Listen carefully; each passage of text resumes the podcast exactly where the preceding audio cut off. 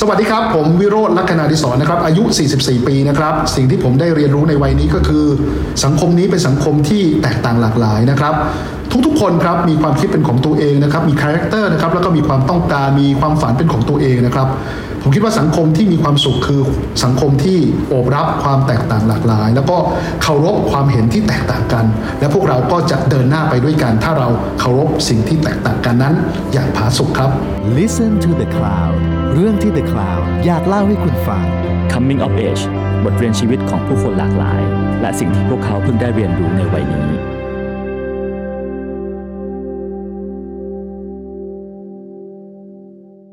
สวัสดีครับ นี่คือรายการ Coming of Age ซีรีส์พิเศษต้อนรับการเลือกตั้งผู้ว่ากทม 2565 ครับ เราจะชวนผู้สมัครผู้ว่ามาพูดคุยกันครับ แต่ว่าไม่ได้คุยกันเรื่องนโยบาย เพราะว่าท่านกองคุยกันแล้วในหลายเวทีนะครับ เราจะชวนคุยเรื่องจุดเปลี่ยนครั้งต่างๆ ในชีวิตที่ทำให้ท่านเป็นท่านในวันนี้ครับ ซึ่งจะทำให้เรารู้จักผู้สมัครของเราเพิ่มขึ้นในอีกมุมหนึ่งนะครับ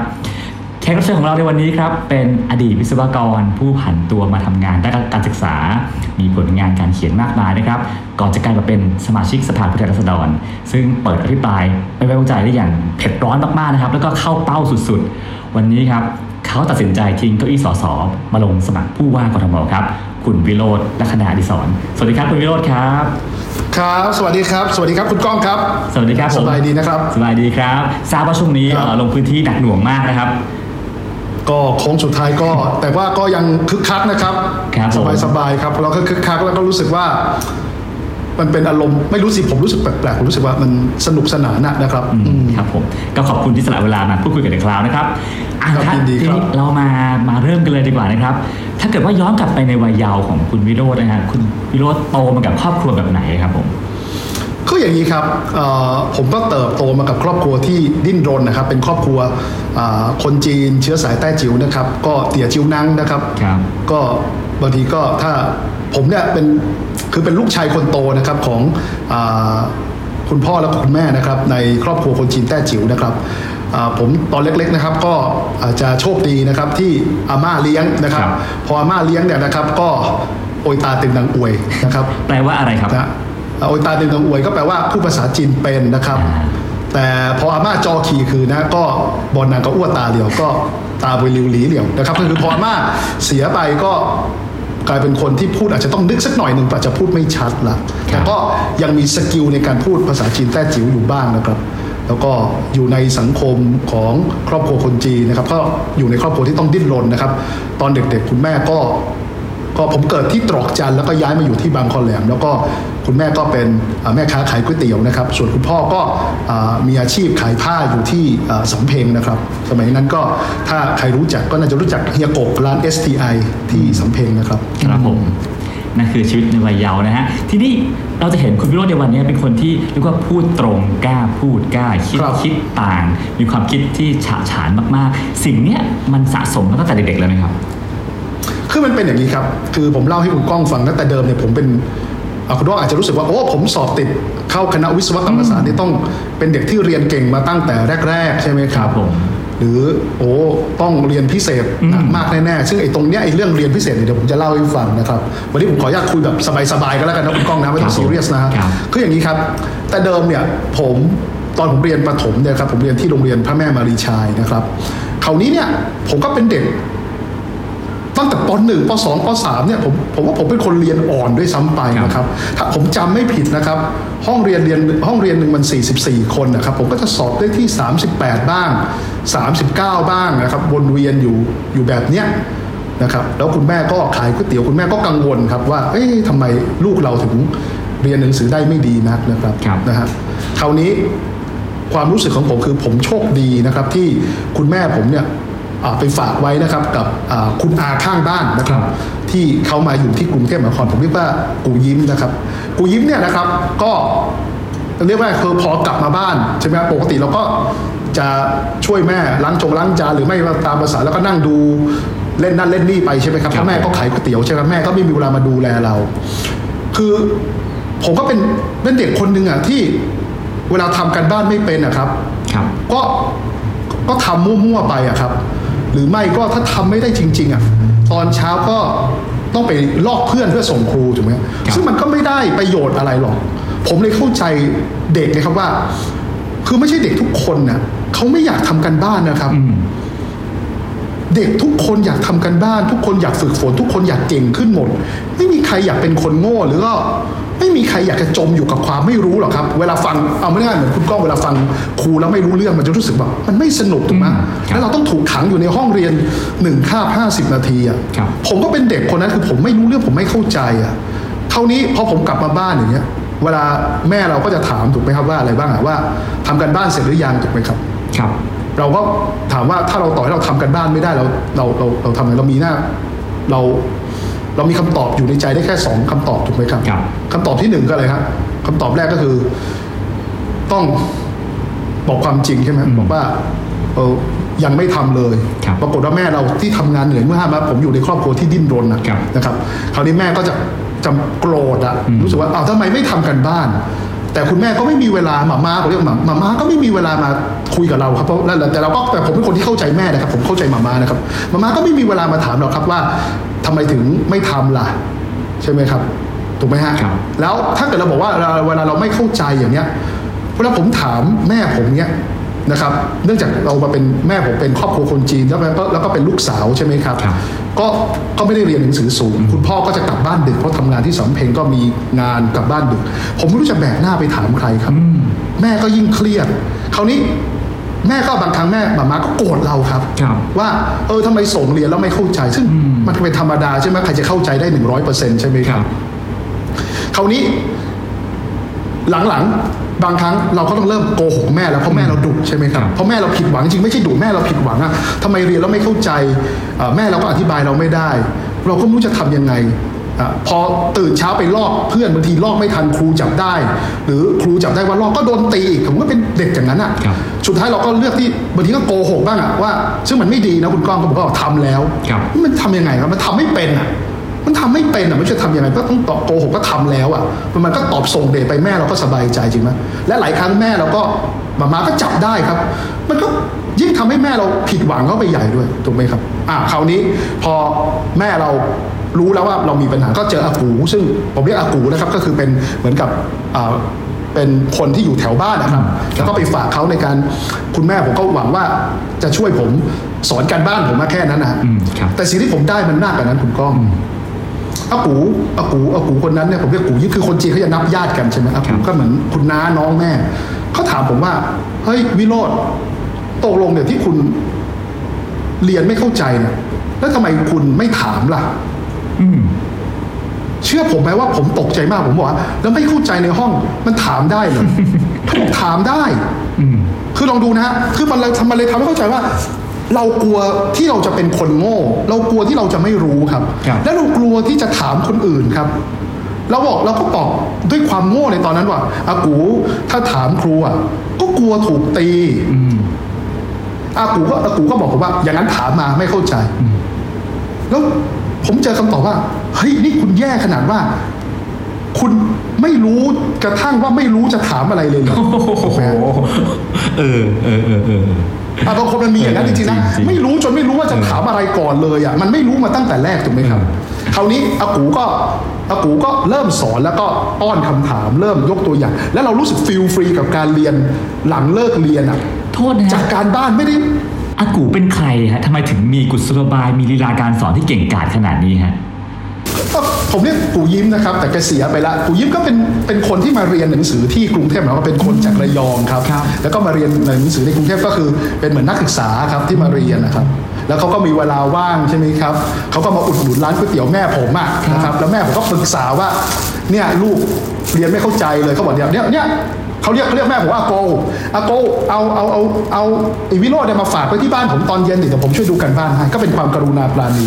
แม่ผมก็ให้ค่าขนมอากูบ้างนะครับ ก็ไม่ได้เป็นความสัมพันธ์แบบรับจ้างสอนพิเศษนะครับอ่าเริ่มต้นเป็นอย่างเงี้ยผมเป็นลูกศิษย์คนแรกของแก แล้วตอนหลังเนี่ยมีเด็กในซอยมาเรียนเนี่ยแกเยอะแยะไปหมดเลยครับแต่ผมเนี่ยถือว่าเป็นผมเรียกว่าผมเป็นศิษย์เอกอืมคือศิษย์ศิษย์คนแรกนะครับของเจ้าสำนักอ่าครับคราวนี้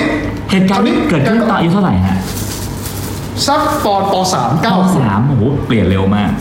ครับคือคือคือผมคือผมเรียนผมเรียนยี่เง่ามาโดยตลอดอืมผมรู้สึกดูถูกตัวเองมาโดยตลอดคราวนี้พอเราเริ่มเรียนใช่ไหมอากูก็เริ่มท้าทายครับว่าเฮ้ยคุณไม่เข้าใจอะ คุณถามครูสิคุณถามครูสิใช่ไหมฮะค ราวนี้ผมเริ่มมีจุดเปลี่ยนครับ เพราะคุณครูหลายคนครับอากูก็ท้าทายว่าเฮ้ยถ้าเกิดครูอะไม่มีครูคนไหนเวลานักเรียนถามแล้วก็ตีคุณหรอกคุณอะจินตนาการไปเอง คือเราไม่รู้นะว่าเราถูกอำนาจนิยมอะไรบางอย่างมันกดหรือเปล่าถูกป่ะซึ่งณวันนี้มันมีนะคุณก้องถูกป่ะการบังคับให้ทุกทุกคนคิดเหมือนเหมือนกันไว้ทรงผมเหมือนกันแต่งตัวเหมือนกัน ทุกอย่างเหมือนกันครับใช่ป่ะทุกคนเวลาภาษาอังกฤษต้อง good morning teacher เหมือนกันพูดเหมือนกันครูพูดต้องพยักหน้าเหมือนกันทั้งที่ใจเราไม่รู้เราไม่เข้าใจก็ต้องพยักหน้าเหมือนกับเพื่อนถูกไหมครับครับใช่ไหมมันมันมันไม่รู้อะไรเกิดขึ้นแต่มันเป็นอำนาจนิยมที่กดแล้วว่า ถ้าเราไม่รู้ไม่เข้าใจก็อย่าถามเลยเพราะกลัวถูกครูตีหรืออะไรอย่างเงี้ย ซึ่งอันนั้นมันไม่จริงอากูก็บอกผมว่ากูยิ้มก็บอกว่าเฮ้ยคุณไปถามคุณครู ครูวิชาอะไรที่ไม่เข้าใจ ตอนนั้นอะผมเริ่มเข้าใจแล้วแต่ผมรู้สึกว่าผมพาภาระมาหากูเยอะ เพราะผมมาถามแกในห้อง ถามแกหลังเลิกเรียนเยอะมากหลายสิ่งแกบอกทำไมวิธีที่ดีที่สุดคือคุณต้องเข้าใจตั้งแต่ในห้องเรียนถ้าไม่เข้าใจก็ถามครูเลย ผมก็บอกว่าครูดุมาก ผมกลัวถูกครูตีแกบอกไม่มีครูคนไหนที่ตีนักเรียนที่ถามหรอกคุณจินตนาการไปเอง คุณครูคนนั้นผมจำได้ชื่อคุณครูวราพร แล้วดุมากจริงๆครับครับออย่าเรียกอย่าเรียกดุนะครับคือคือแกตีเจ็บมากสมัยก่อนยังตีได้ใช่ไหมก็ตีเจ็บมากเลยครับ แต่แกน่ารักนะผมก็ถามครับ ผมไม่เข้าใจผมถามปรากฏว่าอะไรรู้ไหมมันเป็นการปลดล็อกความกลัวนะ ผมจำได้วันนั้นครูวราพรตอบคำถามผมจำไม่ได้แล้วแต่ตอบจนผมเข้าใจแล้วผมรู้สึกดีมากผมรู้สึกเข้าใจมากแล้วผมรู้สึกผมคลายอะไรบางอย่างที่ผมไม่กล้าถามครูอะออกไปได้อะเหมือนโจรโจรไอ้ความกลัวที่เรา มายาคติหรือความกลัวไอ้ที่เราสร้างขึ้นมาเองจากอำนาจนิยมต่าง ๆ ที่มันจินตนาการที่มันสร้างเราขึ้นมาได้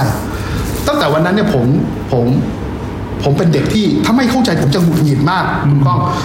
ถ้าให้ผมจำอะไรที่ผมไม่เข้าใจผมจะหงุดหงิดผมจะยกมือถามคุณครูนะครับ เหมือนเคอร์ไมออนี่ครับครับแล้วก็แล้วก็สุดท้ายเนี่ยก็มีเพื่อนหลายคนก็ชอบส่งโพยมาให้ผมถามครูด้วยนะอ่าผมก็ช่วยกระตุ้นเพื่อนหลายคนว่าเฮ้ยครูเข้าใจดีมากคุณ คุณถามเลย คุณไม่ต้องให้ผมว่าเป็นทูตสันทวะไมตรีมาถามแทนคุณหรอกครับถูกไหมบางทีผมก็เคยถูกเพื่อนด่าว่า ถามไม่ตรงกับที่เขาไม่เข้าใจผมก็บอกมึงก็ถามเพื่อนบอกเพื่อนมึงก็ถามเองดีวะใช่ไหมมันก็เลยทำให้กระตุ้นทำให้คลาสเรียนมันแอคทีฟขึ้นครับครับเพื่อนผมหลายคนก็กล้าที่จะถามครูครูก็มีความสุขในการสอนมากขึ้น เราก็กลายเป็นเด็กที่เริ่มเรียนเข้าใจทันทีครับผมคราวนี้อ่าครูหลายคนกับครูสำลิดครูจันเพนก็เริ่ม เริ่มผมก็รู้สึกดีกับคุณครูเหล่าเหล่านี้และหลายท่านที่ผมอาจจะจำชื่อไม่ได้มากขึ้นเรื่อยๆนะครับนะครับแล้วก็ทำให้คลาสเรียนเนี่ยพอคลาสเรียนมีการถามตอบระหว่างครูกับนักเรียนคลาสเรียนเลยห้องเรียนก็เป็นห้องเรียนที่แอคทีฟนะซึ่งตอนนั้นเนี่ยยังยังไม่มีคำว่า active learning แต่ผมว่าเนี่ยคือ active learning ในยุคที่ผมที่ผมเจอคราวนี้กูยิ้มก็บอกว่าวิโรจน์คุณขาดอีกอย่างหนึ่งครับคือการฝึกฝนอืมคราวนี้พอผมเริ่มชอบเรียนคณิตศาสตร์ใช่ไหม แกก็อ่าพาผมไปซื้อแบบฝึกหัดนะครับ ผมยังจำได้เลยชื่อสำนักพิมพ์แม็กบ้างอืมหลายยี่ห้อแหละครับครับแต่ผมจำสำนักพิมพ์แม็กได้นะครับก็ไปซื้อหนังสือมือสองครับที่สวนจตุจักรครับซื้อแบบฝึกหัดพันข้อบ้างอะไรบ้างพันข้อบ้างห้าร้อยข้อบ้าง ผมก็มานั่งทำผมครับ แล้ว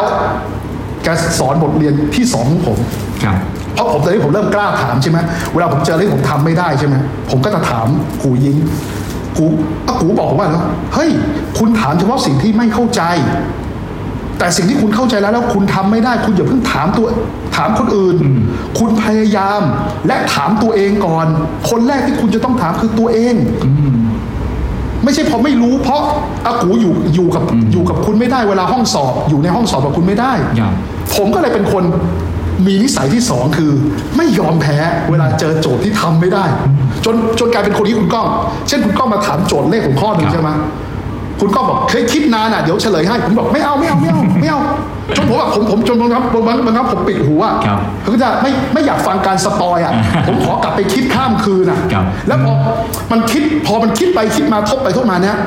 มันได้แค่คิดออกใช่ไหมมันรู้สึกแบบภูมิใจตัวเองมากครับๆแล้วเวลาผมกลับมาที่คุณก้องกลับมาที่อากูใช่ไหมครับแล้วผมก็จะโชว์ว่าวิธีเราคิดยังไงใช่ไหมครับครับผมแล้วผมยิ่งภูมิใจมากขึ้นไปอย่างว่า วิธีคิดของผมอะถูกเหมือนกันครับผมแต่ใช้วิธีไม่เหมือนกับคุณก้องอ่าใช้วิธีไม่เหมือนกับเพื่อน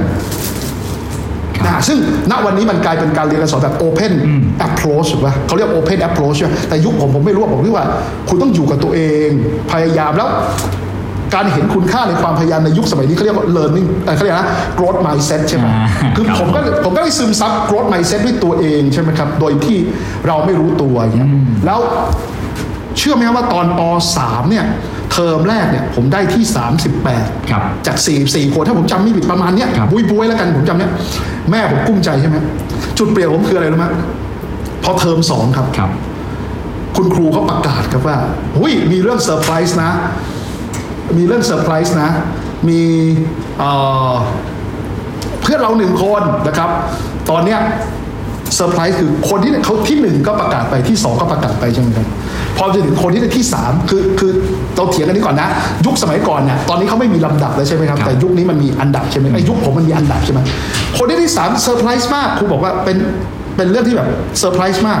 ผมก็งงงๆผมก็เฉยๆแต่ผมรู้สึกว่าเออผมความรู้สึกในการเรียนผมสนุกขึ้น ผมทำข้อสอบได้ผมทำแบบฝึกหัดได้ พอประกาศชื่อว่าวิโรธได้ที่ 3 ครับ ทุกคนตกใจครับ เทอมก่อนที่ 38 ครับครับเทอมนี้มาได้ที่3ครับแล้วคุณก้องเชื่อไหมว่า พอเราเป็นเด็กหนึ่งคนเนี่ยที่มันเห็นคุณค่าของความพยายาม รู้สึกไม่ท้อแท้ปล่อยวางเวลาเราไม่เข้าใจและต้องปล่อยให้เวลาในการเรียนเป็นเป็นเหมือนเวลาที่เราหายใจลดทิ้งไปวันๆน่ะ ให้มันหมดค่าบอะเรากล้าถามเรากล้าเรากล้าฝึกฝนเห็นคุณค่าของความพยายาม มันเหมือนเด็กคนหนึ่งเนี่ยที่มันจมอยู่ในน้ำคลัมอะครับครับ แล้วมัน แล้วมันเวลาที่มันโผล่พ้นน้ำขึ้นมา แล้วหายใจเอาอากาศบริสุทธิ์เห็นโลกสีเขียวอย่างเงี้ย มันจะไม่ยอมกลับไปที่น้ำคลำอีกแล้วอะตั้งแต่ตั้งนั้นตั้งตั้งแต่ตอนนั้นผมไม่ว่าจะเป็นป .4 ป .5 ป .6 ผมก็จะได้ลำดับที่ดีผครับลการเรียนดี แต่ผมไม่เคยสอบได้ที่หนึ่งนะครับอืมก็ก็เป็นเรื่องที่ผมแอบนอยๆนะแต่ก็ขำๆนะ เพราะอะไรรู้ไหมมันจะมีวิชาที่ผมอะยังไงยังไงก็ได้เกรดสอง อืม คือวิชาการงานพื้นฐานอาชีพสมัยก่อนมันจะต้องเย็บกระทงนะคุณก้องครับเคยนะใช่ใช่ใช่ แล้วผมว่าเป็นเป็นคนทำเองกระทงมันก็บ้าๆบอๆบิดๆเบี้ยวๆใช่ไหมผมก็จะแอบน้อยใจว่าทำไมไอ้เนี้ยเพื่อนเราคนเนี้ย แม่มันทำให้แน่ๆอืมอะคุณก้องมีประประความรู้สึกแบบผมไหมแม่มันบางคนทำก็ให้ไปแน่ๆอะบางคนก็ไปจ้างคนอื่นเย็บไปให้ซื้อเออไปซื้อมาเออไปซื้อแต่อย่างนี้เราอยู่ในครอบครัวที่แบบ ไม่ได้ร่ำรวยแล้วอืมเรามีปัญญาไปจ้างใครได้ถูกป่ะครับ ไม่ได้หรอกใช่ไหมฮะ เราก็ต้องทำเองบุบบุบเบี้ยวเบี้ยวก็ทำส่งตามมีตามเกิดใช่ไหมแต่อย่างนี้ผมผมต้องขอโทษบางคนตั้งใจทำก็มีครับแต่ชีวิตผมอะไปคลั่งไคล้กับการเรียนอย่างเงี้ยผมสนุกกับการทำแบบฝึกหัดอะไรเงี้ยครับผมพอเป็นงานกระทงบางทีก็ต้องโทษตัวเองด้วยแหละว่ามันดูก็หวยเองแหละไม่ได้ไม่ได้ตั้งใจประดิษฐ์ประดอยมันไม่ใช่ทางของเราอะนั้นผมก็จะไม่เคยได้ที่หนึ่งเพราะไอ้การงานพื้นฐานอาชีพนี่แหละนะครับ ที่ที่ทำกระทงไม่สวยเย็บปัดถักร้อยไม่เป็นอะไรอย่างเงี้ย เย็บด้นถอยหลังก็แบบอืม เลี้ยวเลี้ยวๆอะมันไม่ตรงเหมือนคนอื่นเขาอะช่วยอะพูดได้ง่ายๆเถอะนะครับ ก็ก็ก็เล่ามาก็เป็นประมาณเนี้ยครับในช่วงวัยเด็กแล้วก็ครับแล้วก็สอบเข้ามหนึ่งก็สอบเข้าไอ้ยมหนึ่งตอนสอบเข้าวสุทธินี่ก็สนุกมากนะครัคุบณกองเดี๋ยวผมใกล้เล่าให้ฟังเพราะตอนมหนึ่งผมสอบเข้าวสุทธิผมผมขอข้ามมาที่จุฬาเลยดีกว่าฮะวิศวะจุฬาครับซึ่งซึ่งผมว่าทุกคนทุกวันนี้นะฮะทุกคนเนี่ยเวลาฟังคุณวิโรธพูดจะเคลิ้มว่าแบบโหพูดเก่งมาก มีลีลาการ Public Speaking ที่เก่งมากๆ ซึ่งเราก็เลยนจุฬารุ่นใกล้ๆกันนะครับผมผมก็สืบทราบมาว่าเอ๊ะคุณวิโรธก็อยู่ชมรมวาทศิลป์ของวิศวะมาก่อนคำถามคือว่าครับไอ้การอยู่ชมรมวาทศิลป์ของวิศวะเนี่ยมันส่งผลต่อเรื่องการพูดของคุณวิโรธไหมครับจริงๆ คือส่งผลน้อยมากครับเอาเลยครับ เพราะชมชมรมวาทะและศิลปะบันเทิงมันเหมือนกับ เรามาอยู่ร่วมกันกับเพื่อนที่อยากทำอะไรสนุกสนานอ่า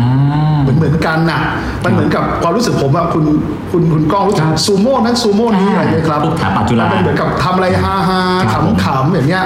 ส่วนเรื่องของที่บอกเราพยายามที่เราอัดเดี๋ยวว่าผมว่าผมเป็นคนที่อธิบายได้ดีอะมันมาจากอย่างนี้ครับ มันมาจากการที่พอเรากล้าตั้งคำถามกับคุณครูใช่ไหมครับเราเหมือนกับเราเรารู้ว่าจุดไหนที่เราไม่เข้าใจและบังเอิญได้จุดที่เราไม่เข้าใจอะมันก็เป็นจุดที่เพื่อนไม่เข้าใจเหมือนกันถูกไหมครับ แล้วพอเราเข้าใจเพราะเราถามคุณครูใช่ไหมตั้งแต่มัธยมอะผมก็จะมีโอกาสได้ติวให้เพื่อนอ่าๆได้ได้เป็นเหมือนกับศาลาพักใจเวลาเพื่อนไม่เข้าใจ แล้วเราจะหงุดหงิดไงเวลาเราอธิบายแล้วแบบทำไมเราพูดแล้วเพื่อนไม่เข้าใจเราก็ต้องไปคิดวิธีการอธิบายให้เพื่อนเข้าใจได้อะไรอย่างเงี้ยอ่ามัมันมันเลยการเรียบเรียงลำดับตั้งแต่ว่าการวางเส้นเรื่องว่าจะเล่ายังไงก่อนจะยกตัวอย่างยังไงจะเปรียบเทียบยังไง อะไรอย่างเงี้ย ให้เพื่อนเข้าใจในสิ่งที่เขาไม่เข้าใจอะหรือบางครั้งเราก็เดาใจด้วยเพื่อนต้องไม่เข้าใจตรงนี้แน่เลยเพราะเราก็ไม่เข้าใจเหมือนกัน มันทำให้เพื่อนรู้สึกว่าเฮ้ยไอ้นี่มันอธิบายเข้าใจดีอะมันพูดตรงใจดีอะมันมาจากการผมว่ามันมาตั้งแต่เด็กอะแล้วก็เราก็ตั้งกับผมตอนมัธยมผมไม่เคยเอ่อสมัยก่อนมันจะมีโต๊ะคารมมัธยมศึกษาใช่ไหมผมไม่เคยผมผมผมผมไม่เคยร่วมกิจกรรม โต๊ะคารมมัธยมศึกษาอะไรเลยครัเนาะบแต่ว่าผมเป็นคนที่ ที่ชอบสอนเพื่อนชอบอธิบายให้เพื่อนอะไรอย่างเงี้ย ครับผม แล้วก็เนื่องจากผมเป็นคน ที่ผมเล่าให้ฟังว่าไอ้เรื่องวิชาคำนวณเนี่ยผมไม่มีปัญหาหรอก อืมแต่ว่าวิชาท่องอย่างเงี้ย ครับสมัยก่อนผมไม่รู้นะว่า เรียกว่า mind map ผมไม่รู้นะ อืมแต่อย่างเงี้ยอากู๋ผมคนเดิมนี่แหละก็บอกว่า เฮ้ย คุณน่ะอย่าอ่านหนังสือ คุณครับ อ่านแล้วคุณต้องจดเป็นภาษาของคุณ ก็โยงเส้นโยงไปสมัยก่อนผมเรียก bullet เขียนเป็น bullet ไปเราไม่รู้เรียกว่า mind map แล้วก็โยงโยงไป มันเป็นเหมือนกับ mind map เบื้องต้นแล้วกันยุคนั้นซึ่งซึ่งตอนนั้นยังไม่มี mind map ครับมันทำให้ผมก็รู้จากการการลำดับเรื่องราว แล้วก็ conceptualize สิ่งที่เราเรียนน่ะกับวิชาท่องจำมันก็เลยเป็นประโยชน์ในการที่เราเตรียมสอบด้วยอะไรอย่างเงี้ยนั้น เวลาพอเราทำอย่างนั้นปุ๊บเพื่อนก็จะชอบชอบเอาที่ที่เราจดอะนึกภาพไหมฮะใช่ไหมไปซีล็อกบ้างนะครับ ไปถ่ายเอกสารบ้างนะแล้วก็เราก็เลยเราก็เลยได้ประโยชน์จากการการเขียนก็คือการพูดกับตัวเองถูกไหมอ่ามิหน้าก็เลยเขียนทวิตเตอร์เก่งด้วยเลย ก็เป็นการเขียนสรุปสั้นๆ หรือสะท้อนความคิดเห็นน่ะของเราครับผมมากกว่าอะซึ่งใน Twitter เดี๋ยวมัเรานคุก็ยกันมาต่ตั้องแต่ มันก็มาตั้งแต่สมัยมัธยมเนาะก็เลยก็ที่ที่ที่วิทย์วัชจุฬาก็เป็นเหมือนกับทำเรื่อง ฮาฮาผมขอใช้คำได้ไหมมันคือบางทีก็ทำเรื่องจังลีจังไรด้วยกันกับเพื่อนมากกว่าเนาะก็ก็อย่างเงี้ยครับครับผมอะถัดมานะฮะคือช่วงที่เราจบกันนะเป็นช่วงวิกฤตต้มยำกุ้งนะฮะเป็นช่วงที่หางานยากมาก แล้วก็มีทางเลือกไว้เอ๊ะหรือเรียนต่อดีหรือจะยังไงดี คุณพิโรจน์จบมาแล้วเลือกทางไหนครับทำงานครับ เพราะว่าเราก็ถือว่าถึงเวลาที่เราต้องทำทำงานละหาเงินละนะครับอืมชีวิตเราก็ต้องทำงานอะพูดง่ายๆแล้วคือกล่าวว่าจะทำงานสัก สองสามปีแล้วเราก็ค่อยหาเก็บเงินเรียนเองอืมของผมเนี่ยในระดับที่สูงกว่าปริญญาตรีนะครับ ทั้งทั้งปริญญาโทแล้วก็ปริญญาเอกเนี่ย ผมผมเก็บเงินเรียนเองนะ ผมว่าคุณแม่ก็คุณพ่อก็ป้าป้ามาม่าก็ส่งแค่ปตรีนะซึ่งผมก็ผมผมก็ต้องการงั้นจริงๆ พ่อผมป้าป้าเนี่ยนะฮะอยากอยากส่งผมด้วยก็บอกว่าเออถ้าเกิดอยากเรียนก็ก็เรียนเลยไม่ต้องไปทำงาน แต่เรารู้สึกว่าเราอยากเป็นวิศวะจริงหรือเปล่าอะไรอย่างเงี้ยอืมนะยิ่งเราอยู่ชมรมวาทะและศิลปะบันเทิงด้วยมันเหมือนกับบางอย่างก็ไม่ใช่เนอะเพราะยุคสมัยเราเนาะผมใช้คำว่าสมัยเราก็ได้เนาะครับคุณคุณคุณคุณก้องในยุคสมัยเราเนาะ มันก็เป็นอย่างนั้นเนาะรู้สึกป่าว่า พอถ้าเกิดคุณเก่งคำนวณ แล้วคุณชอบชีวะด้วยนะครับ คุณก็ไปไปไปเรียนหมอ คุณเก่งคำนวณ คุณชอบวาดภาพ คุณก็ไปเรียนสถาปัตย์เนาะ คุณเก่งคำนวณมากๆเลย คุณก็ไปเรียนวิศวะอะไรอย่างเงี้ยคือคือคือไม่ได้บอกว่าคณะอื่นไม่ดีนะครับ คือในในยุคนั้นมันเหมือนกับ ผมอาจจะเข้าใจผิดอย่างนั้นอะนึกภาพไหมระบบการแนะแนวมันไม่ได้ไม่ได้เข้าถึงแล้วก็การเข้าถึงสื่อต่างๆ มันไม่มีโซเชียลมีเดียแบบยุคเนี้ยครับถูกไหมครับ มันก็ฝังหัวแบบเนี้ยอะไรอย่างเงี้ยนะครับเราก็เลยไปทำงานเป็นวิศวะอยู่สักสามปีได้ครับแล้วสก็มัครงานปุ๊บปได้ทำเลยไหมฮะอันเนี้ยอันเนี้ยอันเนี้ยผมเรียกว่าผมโชคดีแล้วก็ผมก็ สำคัญตัวเองผิดเหมือนกันเนาะคือตอนนั้นอะผมจบมาในช่วงปีสองปีการศึกษา2541 ครับ ก็ปีการศึกษาก็ต้มยำกุ้งพอดีเนาะผมจบวิศวกรรมศาสตร์ภาควิชาวิศวกรรมเครื่องกลยานยนต์นะครับ หรือบางคนเรียกว่าวิศวะยานยนต์ก็ได้นะครับ คราวนี้ผมก็ยื่นไปสมัครแบบ 30 40ใบอะครับสมัยก่อนมันไม่ได้มีแบบอินเทอร์เน็ตนะ มันต้องใช้แบบอะไรนะถ่ายเอกสารแล้วใส่ซองจดหมายใช่ไหมครับ ครับคนอื่นก็อาจจะรอ job fair ที่มหาวิทยาลัยผมก็ไป job fair ตามตามมหาวิทยาลัยครับแล้วก็สัมภาษณ์ได้บ้างไม่ได้บ้างอะไรอย่างเงี้ยครับก็ส่วนใหญ่ก็คือไม่ได้ ผมคิดจะว่าเฮ้ยผมต้องหางานทำให้ได้ สิ่งเดียวที่ผมต้องทำได้คือเพิ่มอินพุตอะเพิ่มอินพุตคือต้องต้องใส่ส่งไปสมัครเยอะๆผมก็เลือกแต่ผมจะเลือกงานที่ผมรู้สึกผมผมผมอยากทำนะ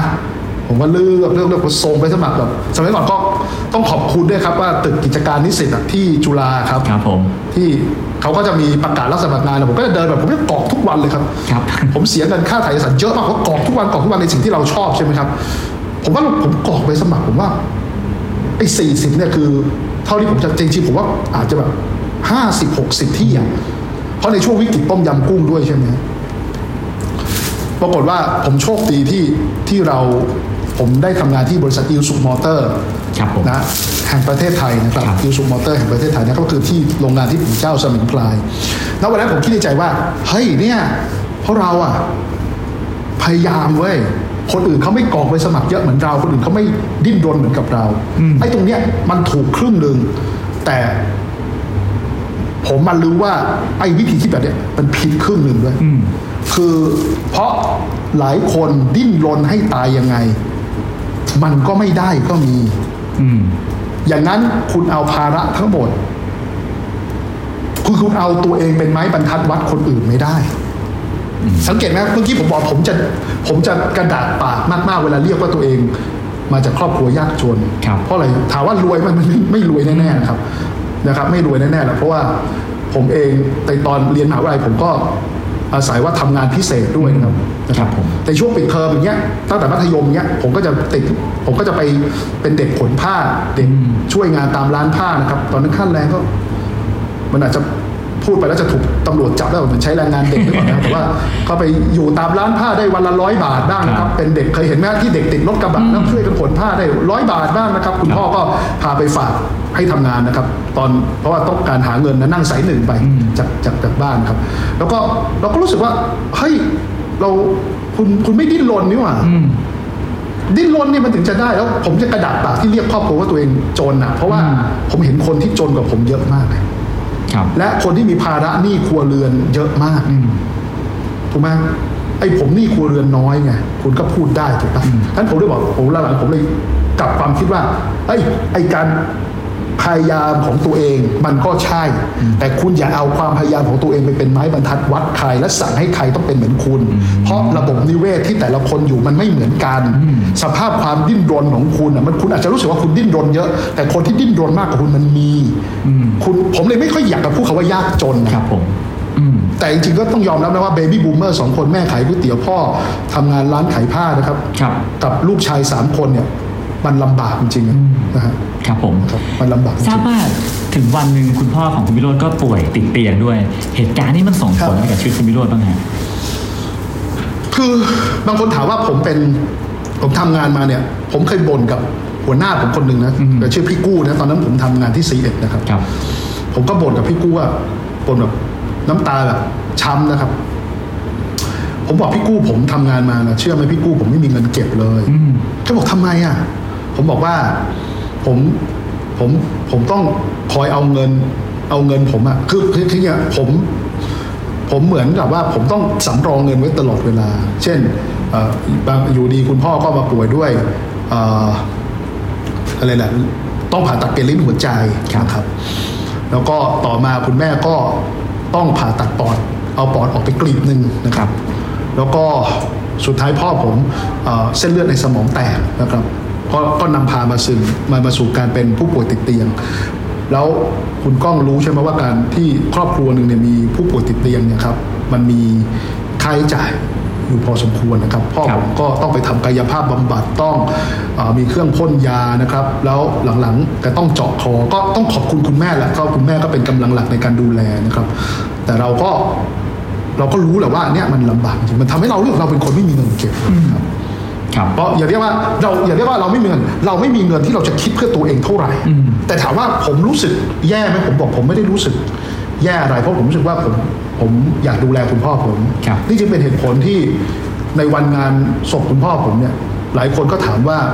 เฮ้ยวิโรธทำไมคุณใจแข็งไม่ร้องไห้เลยอืมนะแล้วผมก็จะตอบทุกคนว่า ผมเสียใจอะที่พ่อผมตายอะแต่ผมมาจินตนาการย้อนกลับไปอะ ผมคิดว่าผมทำดีที่สุดแล้ว ผมไม่มีอะไรที่จะทำได้ดีกว่านี้อีกแล้วอืมใช่ไหมผมเราเราไม่สามารถเสกให้พ่อเราไม่เส้นเลือดในสมองแตกได้ถูกไหมครับผมเราไม่สามารถเสกให้พ่อเราไม่ต้องผ่าตัดเปลี่ยนลิ้นหัวใจได้ใช่ไหมมันเป็นเรื่องของการอุบัติของโรคถูกปะครับครับผมแต่เราดูแลพ่อเราเนี่ยตามทรัพยากรที่มีตอนนั้นอย่างดีที่สุดแล้ว แล้วเราก็ดูแลคุณแม่เราอย่างดีที่สุดแล้วดังนั้นถามว่าเสียใจไหมเสียใจมาก แต่เราไม่นึก เราไม่นึกเสียดายโอกาสหรือเสียดายวันเวลาคุณบางคนชอบร้องไห้แล้วบอกว่าอะไรไหมนึกถึงตอนนั้นรู้งี้แล้วอย่างนั้นอย่างนี้ถ้าตอนนั้นไปนอย่างนั้นผมไม่เคยรู้สึกอย่างนั้นเลยครับผมไม่เคยรู้สึกว่า ถ้าย้อนอดีตไปได้ ผมจะไปดูแลคุณพ่อผมดีกว่านี้ ผมไม่เคยเลยนะครับผมแล้วผมคิดว่าเนี่ยคือมันอย่างนั้นเนี่ยมันเลยเป็นนิสัยที่ผมติดตัวมาตลอดไงคุณก้องว่า ถ้ามีโอกาสอะไรเข้ามาผมพยายามทำณวินาทีนั้นหรือทำปัจจุบันให้ดีที่สุดพอผมมีโอจะเป็นกาสคนไม่ค่อยชอบอืม ไม่อยากจะนึกเสียใจว่า รู้งี้ทำอย่างนี้ รู้งี้น่าจะทำอย่างนั้นนะครับครับผมผมผมผมผมผมไม่ชอบรู้งี้อะผมไม่ชอบพอมีโอกาสงานการเมืองเข้ามา คุณวิโรจน์ก็คว้าไว้แล้วก็ลงมาอยู่ในการเมืองนะฮะซึ่งก็อยู่มาเนิ่นนานมาก อยู่มาถึงวันนี้นะฮะคุณวิโรจน์ได้อะไรจากการทำงานการเมืองบ้างแล้วก็เสียอะไรให้การทำงานการเมืองบ้างครับ คือถามว่าได้อะไรผมก็ผมได้เรียนรู้หลายสิ่งหลายอย่างนะครับหนึ่งคือผมคิดอย่างนี้ยแต่เดิมภาพของเราเวลาเรามองการเมือง ใช่ไหมฮะเราก็จะมองไงเราเราก็จะมองว่าโหมันมันแย่มากเนาะถูกไหมแต่จริงๆพอเราได้เข้ามาทำงานจริงถามว่าสิ่งที่แย่มันก็มีสิ่งที่ดีมันก็มีครับ มันก็เป็นเหมือนกับทุกวงการทั่วไปครับ ที่มีทั้งดีและไม่ดี มันก็ขึ้นขึ้นอยู่ที่เราจะเก็บเกี่ยวนะครับ แต่ก็จริงๆแล้วงานการเมืองก็ผมมองว่ามันเป็นงานงานหนึ่งในชีวิตผมอะแล้วก็ หลายคนบอกว่าทำยังไง ทุกคนชอบถามว่าวิโรธทำยังไงถึงได้ เข้ามาสู่งานการเมือง ผมบอกผมตอบไม่ได้จริงๆมันบางทีมันเป็นเรื่องพรมลิขิตผมตอบไม่ได้จริงๆนะเพราะว่าใครจะไปคิดล่ะคุณคุณก้องผมลำดับปาร์ตี้ลิสสามสิบกว่าใช่ไหมสามสิบสามเนาะใครจะไปคิดว่าผมจะได้ถูกป่ะแต่ว่าผมแปลกครับผมว่าพอผมได้โอกาสนั้นนะผมพยายามจะทำให้ให้ดีที่สุด แล้วก็คิดว่าสักวันหนึ่งเนี่ย สิ่งที่ผมทำมันจะทำให้ลูกผมเนี่ยเวลาอ่านในสิ่งที่ผมเคยทำแล้ว เขาไม่รู้สึกเสียใจว่าเอ้ยมีว่าว่าว่ามีวิโรธเป็นพ่อครับผมคิดอย่างนี้อืมแล้วแล้วเราก็ไม่รู้หรอกว่าจะมีโอกาสอย่างเนี้ยกลับมาอีกครั้งหนึ่งหรือเปล่าใช่ไหมมันอาจจะเป็นเหมือนดาวหางฮันเล่ก็ได้นะ ซึ่งอาจจะอีกหลายสิบปีกว่าจะวนมาเวียนมาหรืออาจจะไม่เวียนมาเลยก็ได้ในหนึ่งชั่วอายุคนเนาะพอเราได้โอกาสงั้นงั้น คุณก้องจะรู้สึกว่าว่าผม เต็มที่ทุกครั้งในการทำงานในในสภาครับนะครับไม่ว่าจะเป็นการอภิปรายใดๆอภิปรายไม่ไว้วางใจก็ตามนะครับ ผมก็จะเตรียมข้อมูลและพยายามใช้เวลาอย่างมีคุณค่าที่สุดเพื่อให้ประชาชนได้ได้ได้รับรู้ในสิ่งที่เขาควรจะทำนะครับในในสิ่งที่เขาควรจะต้องรู้อะนะครับแล้วได้อะไรบ้างครับจากการทำงานการเมืองที่ผ่านมา ผมว่าเราเข้าใจระบบราชการมากขึ้นอืมสิ่งที่ผมผมว่าเป็นประโยชน์ที่สุดนะที่สุดเลยนะ คือการที่ผมได้รับโอกาสเป็นคณะกรรมาธิการงบประมาณในปี 63 ครับ มันทำให้ผมมีทักษะในการบริหารจัดหรือเรียกว่าอย่าเรียกอย่าเรียกบริหารเลยเรียกว่า ในการเข้าใจระบบงบประมาณของทางราชการอืมอย่างนั้นสังเกตไหมครับคุณก้องตอนที่ผมพูดถึงนโยบาย 12 นโยบายในการเลือกตั้งผู้ว่า ผมยังพูดถึงเรื่องของการจัดเก็บรายได้ที่เป็นธรรมจากค่าขยะที่มันที่มันไม่เป็นธรรมที่ปรากฏว่าเอ่อคนตัวใหญ่ในสังคมเก็บเก็บค่าจ่ายค่าขยะถูกมากๆเงี้ยครับสังเกตไหมว่า 12 นโยบาย น่าจะเป็นผมน่าจะเป็นผู้สมัคร อยู่ไม่กี่คนแล้วกันอะอย่าอย่าอย่าที่พูดถึงเรื่องของตรงนั้นต้องใช้เงินเท่านี้ล้านบาท ตรงนั้นต้องใช้เงินเท่านี้ล้านบาทถูกไหมฮะครับถูกไหมแหล่งเงินที่จะมาทำสวัสดิการให้กับประชาชนจะเอามาจากการจัดเก็บภาษีที่ดินและสิ่งปลูกสร้าง ซึ่งปี 64 เก็บได้พันแปดร้อยล้านนะปี 65 ถ้าเราจัดเก็บนี่จะได้ 18,000 ล้าน อะไรอย่างเงี้ยผมจะพูดอย่างนี้เสมอใช่ไหมใช่ไหมผมก็นั้นมันเป็นทักษะที่ผมคิดว่ามันเป็นประโยชน์มากๆกับการบริหารงบประมาณให้บริหารนโยบายให้เป็นจริงอะคือ ไม่อย่างนั้นเนี่ยคุณก้องนโยบายแบบคุณจะทำเป็นพันเป็นหมื่นก็ได้อะถ้าคุณไม่ต้องคิดถึงงบประมาณจริงป่ะแล้วคุณอย่ามาหลอกตัวเองว่าว่านโยบายไม่ต้องใช้งบประมาณ ทุกวันนี้คุณก้องก้าวขาออกจากบ้านก็ต้องใช้ตังค์แล้วอืมใช่ไหมครับดังนั้น ดังนั้นการงบประมาณเป็นสิ่งที่ที่สำคัญมากๆแล้วก็เป็นทักษะที่ผมได้เรียนรู้ และเป็นทักษะที่ ผมว่าน่าจะมีคุณค่าในระยะยาวในการบริหารราชการเลยครับ แล้วเสียอะไรให้การเมืองบ้างครับ มันมีทั้งเสียแต่เสียมันเป็นเหมือนได้มันก็หนึ่งเสียความเป็นส่วนตัวใช่ไหมครับ แต่เดินวิโรธเดินเดินเดินกลางถนนหรือเล่นโซเชียลมันก็ไม่ค่อยมีคนมาด่าใช่ไหมครับใช่ไหมตอนนี้คนคนรักเราก็มีคนด่าเราก็มีใช่ไหมครับครับแต่อย่างนี้ผมมองเชิงบวกนะ คือมันทำให้เราโอบรับความคิดที่แตกต่างกันนะอืมอย่างนั้นเนี่ยผมก็บอกตัวเองเสมอเลยว่า โอ้คุณก้องผมผมพูดตรงๆนะเวลาคนถูกด่าเนาะอืมมันก็ต้องช้ำลึกๆเซ็งนิดๆใช่ไหมแล้วก็จิตตกบ้างถูกไหมครับครับ แต่ถ้าเกิดเราปรับกรอบความคิดของเราใหม่ได้ว่า เออ คนที่ด่าเราเขาก็เป็นประชาชนอืมแล้วเขาก็แค่คิดไม่เหมือนกับเราอะเราก็แค่อธิบายเขาด้วยความสุภาพ หรือว่าเขาอบรับความคิดเห็นที่แตกต่างจากเขาแล้วก็เคารพเขาในฐานะประชาชน สังเกตว่าถ้าในทวิตเตอร์กันหลายคนก็จะชมผมนะว่าผมอดทนมากจริงไม่ใช่จริงๆแล้วมันไม่ใช่การอดทนครับ เป็นการเข้าใจครับ แล้วเวลาคุณเข้าใจว่าคนที่ตำหนิเราด่าเราเนี้ยก็เขาก็คือประชาชนนะแล้วคุณก้องผมมีเทคนิคอย่างนี้ ผมมีเทคนิคอย่างนี้ครับคุณก้องคือผมจะจินตนาการในทางที่ร้ายที่สุดไว้ก่อนครับสมมติอันนี้ผมพูดน่าจะโซเชียลน่าพูดจะพยายามได้นะสมมติอยู่ดีผมรู้ว่าคุณก้องจะมาด่าผมเนี่ยครับผมคิดว่าคุณก้องหน้าตาก็ต้องด่าผมแน่ว่าไอ้เฮียพ่อมึงตายแม่มึงเป็น เป็นคนชั่วอะไรอย่างนี้นะครับ พ่อมึงตายแม่มึงตาย ผมคิดในทางนั้นไว้เลย อยู่ดีคุณก้องเจอผมแล้วชี้หน้าด่าผมว่าไอ้เฮียผมรู้สึกผมดีใจแล้วนะ เบากว่าที่คิดโอ้ยคุณก้อง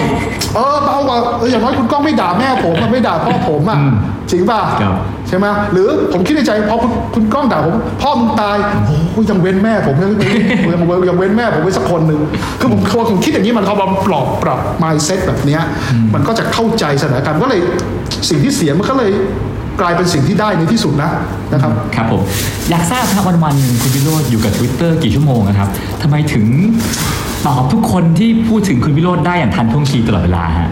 ผมใช้เวลาว่างก่อนจะนอนบ้าง ใช้แค่เสี้ยวไม่กี่นาทีครับ5นาที10นาที ก็ดูทวิตเตอร์บ้างนะครับ ใช้เวลา บางทีก็ในตอนเข้าห้องน้ำบ้างนะครับครับ ในตอนนั่งพักเหนื่อยก่อนจะนอนอย่างเงี้ยนะครับ หรือทุกโอกาสที่กินข้าวเสร็จก็เปิดดูสักหน่อยเนี่ยดูเหมือนเยอะแต่ว่าจริงๆแล้วมันทั่วถึงมากกว่าอืมอ่านะครับผมก็คือใช้เวลาว่างในการคือผมคิดอย่างนี้ทวิตเตอร์ก็เป็นเหมือนกับช่องทางหนึ่งที่เราจะได้รับฟังความรู้สึกของประชาชนใช่ไหมครับ และบางครั้งที่เป็นความรู้สึกที่เราอยากจะเคลียร์ให้เขาได้อย่างเงี้ยครัยบผมผมอยากจะเคลียร์เลยอย่างเงี้ยครับและ account คุณวิโรจน์มีแอดมินช่วยดูไหมฮะหรือดูเองฮะ ณณตอนเนี้ยมีมีบ้างอืมณตอนที่ตอนเลือกตั้งผู้ว่านะมีบ้างแต่ว่าจริง ๆ ก็เหมือนไม่มีหรอกครับ เพราะว่าจริง ๆ แล้วเขา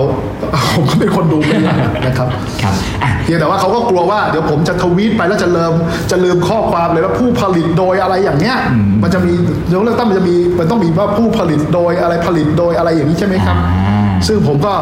มันก็ทำให้ชีวิตผมแบบอึดอัดไงไม่รู้อะนะฮะเออก็อยากให้ให้เซ็นเลือกตั้งเร็วๆนะครับครับ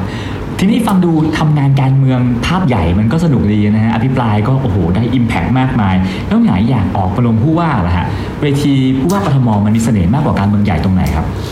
คือจริงๆฮะผมผมเคยทำงานตอนที่ผมเอ่อก่อนเข้าการเมืองผมอยู่เซียใช่ไหมผมก็มีโอกาสได้ทำงานกับโรงเรียนกทมอยู่บ้างอืม แล้วเราก็เห็นข้อจำกัดของโรงเรียนกทมนะครับแล้วด้วยความที่ผมเป็นมนุษย์กรุงเทพอะอืมแล้วก็พอมาอยู่ในพรรคอนาคตใหม่เดิมก่อนที่จะยุบแล้วก็กลายมาเป็น แล้วก็มาสมัครใหม่อยู่ที่พรรคก้าวไกลเนี่ยนะครับครับ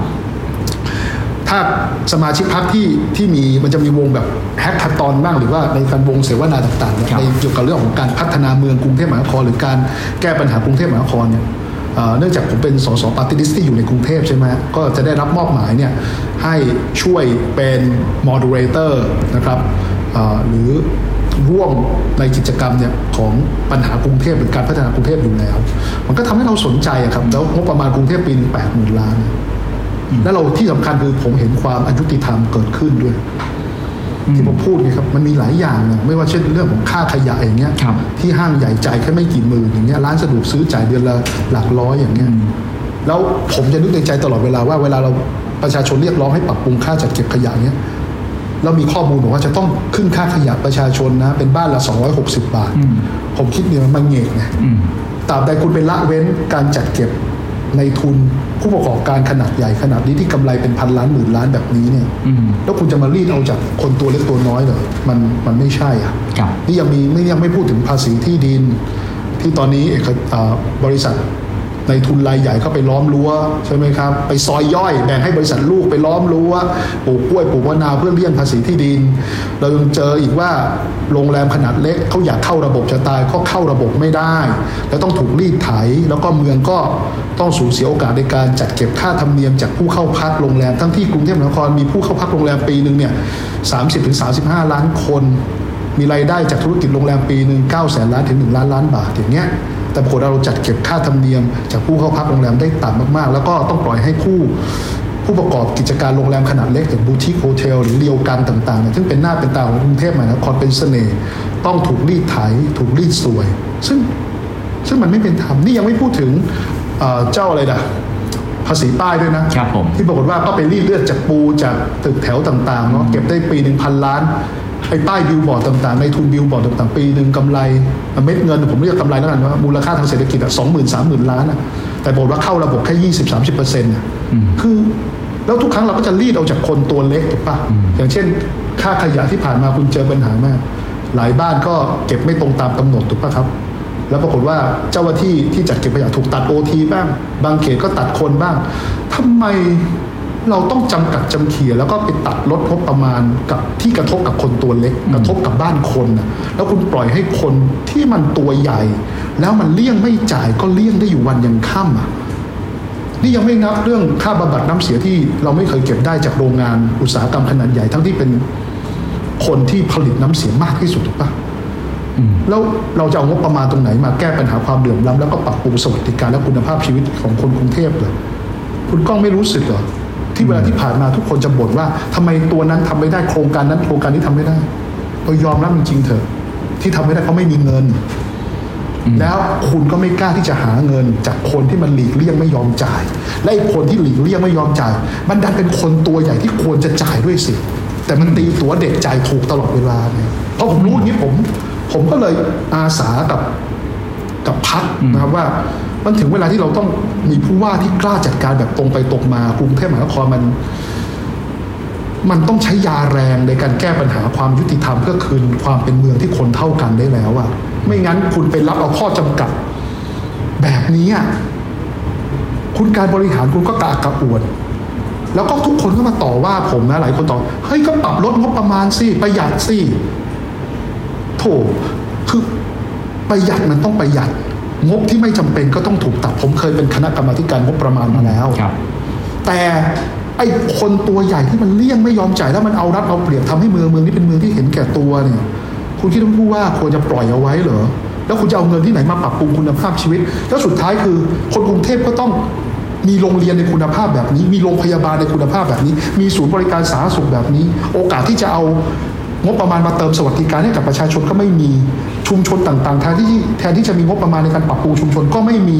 ทำไมคุณต้องมายอมรับกับความจำกัดจำเขียในเมืองเห็นแก่ตัวที่คนตัวใหญ่เอารัดเอาเปรียบแบบนี้ด้วยเล่าดังนั้นคุณก้องจะรู้สึกไหมว่านโยบายผมแตกต่างจากคนอื่นอย่างมาก คือคืนความยุติธรรมให้กับเมือง คืนคืนเมืองที่เป็นธรรมให้กับคน และร่วมสร้างเมืองที่คนเท่ากัน ครับผม และในเวลาช่วงครึ่งค่อนปีที่ผ่านมาที่ลงพื้นที่หาเสียงนะครับ คุณวิโรจน์ได้ทำอะไรที่ไม่เคยทำมาก่อนในชีวิตบ้างฮะ โอ้ทุกอย่างผมก็ทำมาตลอดเนาะก็ไม่ไม่ก็ผมว่าเราเราเราเจออะไรดีกว่าอ่าคืออย่างนี้ฮะมันทำให้ผมเรียนรู้หลายสิ่งหลายอย่างที่ผม ผมตกผลึกได้นะอาจจะหลายท่านอาจจะตกผลึกได้ก่อนผมแหละครับคืออย่างนี้ อย่างเล่นเรื่องของความเหลื่อมล้ำเนี่ยผมผม ผมผม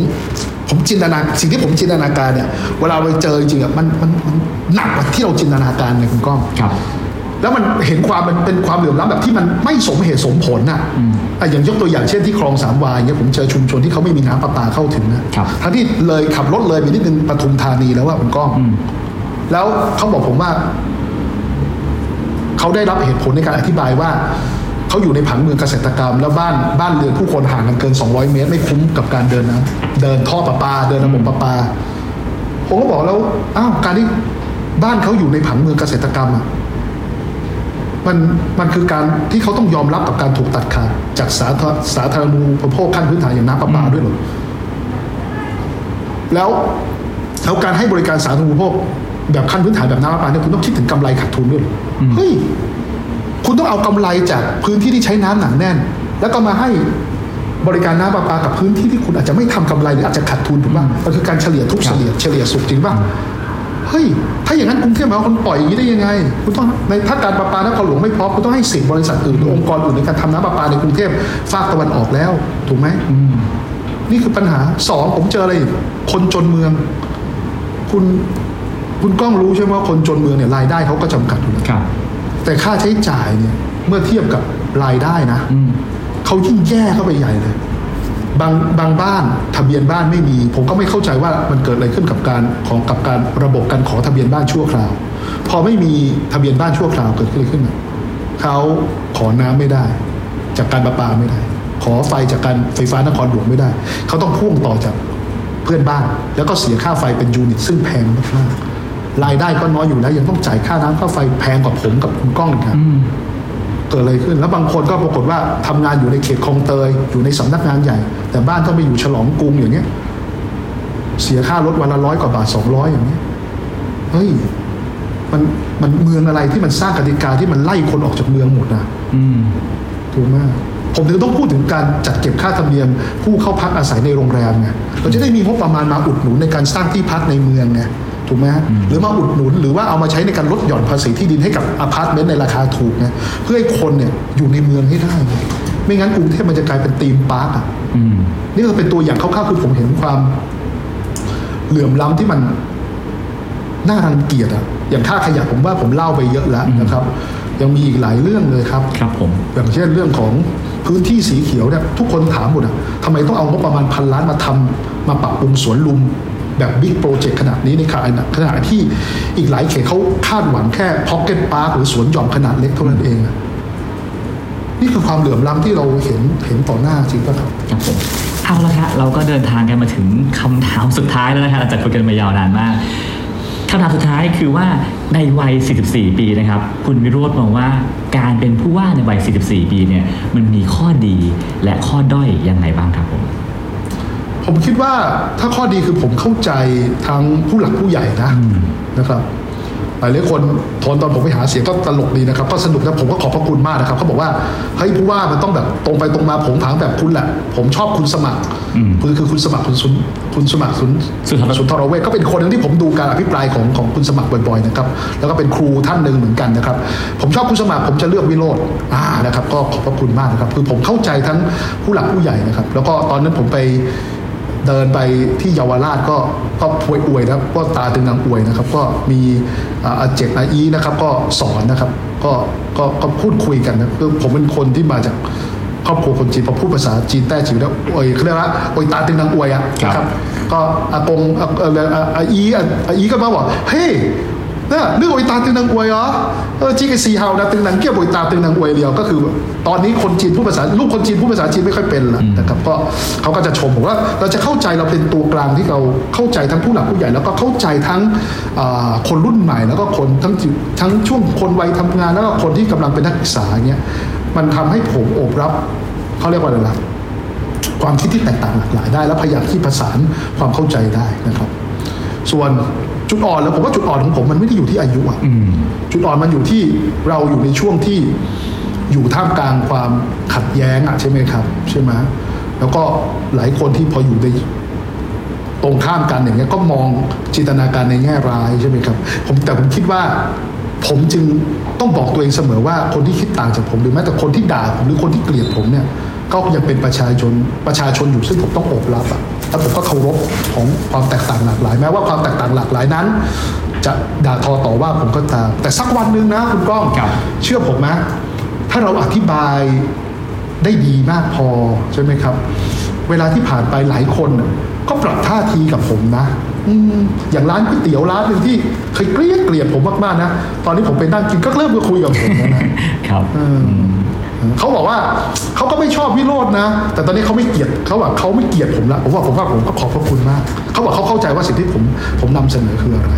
ครับผมเอาละฮะแล้วทั้งหมดนี้นะฮะก็คือเรื่องราวชีวิตของคุณวิโรธลักษณาอดิศรนะฮะว่าอะไรหล่อหลอมให้เขาเป็นดาวสภา ผู้มีลีลาการอภิปรายที่เฉียบคมมากๆ แล้วก็เป็นผู้สมัครผู้ว่าที่มีนโยบาย พร้อมชนทุกๆอย่างนะครับ ซึ่งก็จะทำให้หลายๆคนเนี่ยรู้จักคุณวิโรธที่อีกมุมหนึ่งนะครับ เรียกว่าเรียกว่าอย่างนี้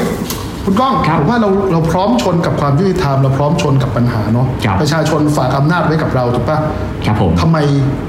ผู้ว่าต้องผลักให้เขาไปชนเองล่ะอ่าทั้งทั้งที่เขาฝากอำนาจไว้กับเรา เราต้องไปชนปัญหาแทนประชาชนสิถูกปะครับไม่งั้นเขาจะเลือกเรามาทำไมเขาเลือกเรามาเพื่อปณีประนอมหรือกราบกรานหรือยอมรับยอมจำนนกับความยุติธรรมที่มันเกิดขึ้นกับเขาเหรอไม่น่าใช่